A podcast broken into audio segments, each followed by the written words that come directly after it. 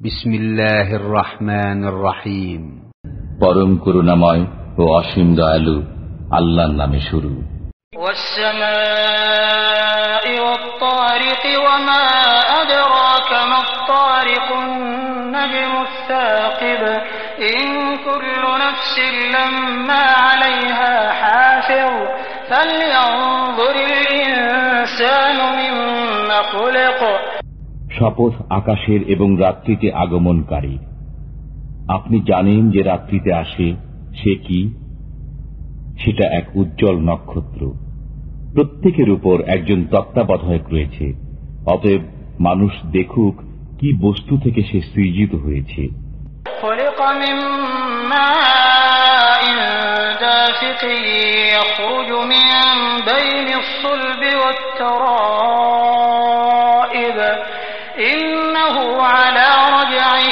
لقادر يوم تبلى السرائر فما له من قوة ولا ناصر সে সৃজিত হয়েছে সবেগে স্খলিত পানি থেকে এটা নির্গত হয় মেরুদণ্ড ও বক্ষ পাঁজরের মধ্য থেকে নিশ্চয়ই তিনি তাকে ফিরিয়ে নিতে সক্ষম যেদিন গোপন বিষয়াদি পরীক্ষিত হবে সেদিন তার কোনো শক্তি থাকবে না এবং সাহায্যকারীও থাকবে না।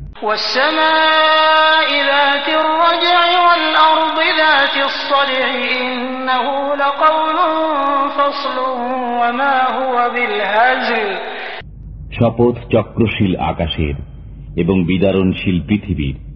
নিশ্চয় কোরআন সত্য মিথ্যার ফয়সালা এবং এটা উপহাস নয়।